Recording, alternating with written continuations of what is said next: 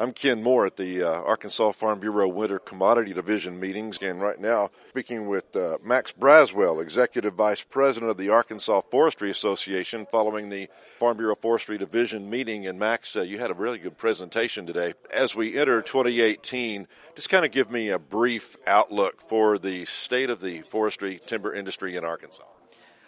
I think it's a great time to be in the forest industry in the state of Arkansas. We have uh, 19 million acres of healthy forests, great resource here in the state.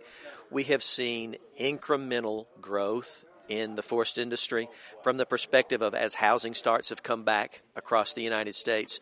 We've seen an influx of new infrastructure in the state of Arkansas.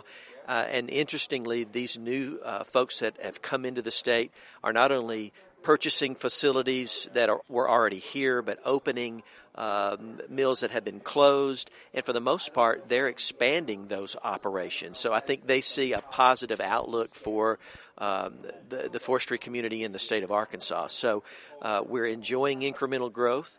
Uh, the, the signs are positive.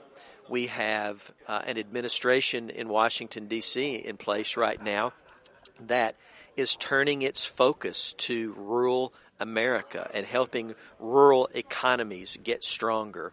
Uh, we're seeing uh, policies in place that are reducing the amount of regulation that for my members, uh, maybe a private forest landowner or a forest products manufacturer would have to face. Uh, and those are positives because what we need to be about is creating more forestry related jobs. And so the atmosphere, uh, the playing field is ripe for us to continue to see positive growth in our industry. That's encouraging. That's encouraging to hear. We heard from uh, Adrienne Barnes of the uh, Agriculture Department, and she just kind of updated everybody on the uh, wildfire situation in 2017. We had more wildfires last year and any year since 2012, and just kind of how we can prevent that prevention. Uh, talk about that just a little bit about the educational needs, just of private landowners and others to uh, hopefully. And she said that 2018 may be ripe for more fires. When you have a state that's over half forested, you know that's something that's at, at the top of mind. How are we going to protect that asset? We have had drought conditions. We do have conditions out there that could provide for a pretty active wildfire season. One of the best things to prevent that is to have the ability from a private forestry perspective and also on our national forest to have the ability to sustainably manage those forests, manage them for all of the things that we want our birds and wildlife and aesthetics and the production of forest products. When you put management on the ground, uh, you are going to reduce the fuel load in those forests.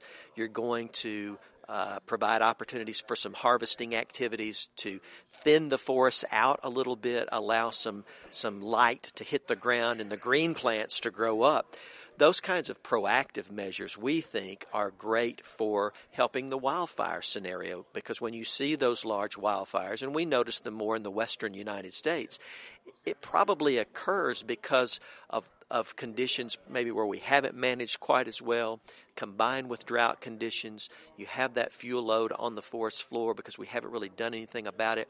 That's a great recipe for disaster, and we want to try to avoid that. And so we just need people to become, uh, and it behooves folks like the Arkansas Forestry Association to get those messages out there about how people in the forest industry, in the forestry community, or who just love our forests in the state of Arkansas, how can they get connected to get more information, get connected to the Forestry Commission, get connected to um, our prescribed fire council, get connected to the association. So we want to do more and more of that. And finally, certification. Uh, you commented that uh, people want more certified pulp and paper products. And how does that uh, play into, how does your tree farm program play into that? What was your message for the uh, private landowners here today? Well, the Tree Farm program is administered by the Arkansas Forestry Association. We're proud to do that.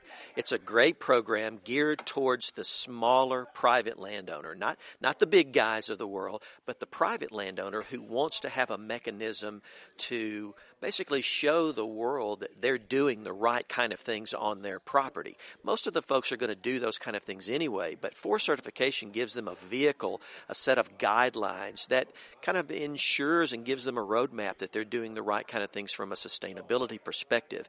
And you're exactly right. The consumer of the world wants to know are my wood products, is the paper that I use, have they been grown, managed, and harvested sustainably? Because they want forests to be around forever, and so do we. And forest certification provides us a way, again, to have a roadmap, a real plan, uh, to do the things on the landscape that ensure we have win win scenarios and we have sustainably growing, healthy forests. Everything that we do should uh, contribute to uh, enhancing, maintaining, growing healthy forests. If you would like to be a part of the Arkansas Tree Farm program, call the Arkansas Forestry Association. We administer the program through our office. You can be a part of the program if you have one tree farm for $75 a year. It's the, the, the least expensive way that you can become certified that we know, and we've got all the resources there to help you do it. All right, Max, thank you for your time. Thank you for your update today, and let's hope for a good year. Absolutely. Thank you. And we appreciate all those folks that are interested in healthy forests in Arkansas.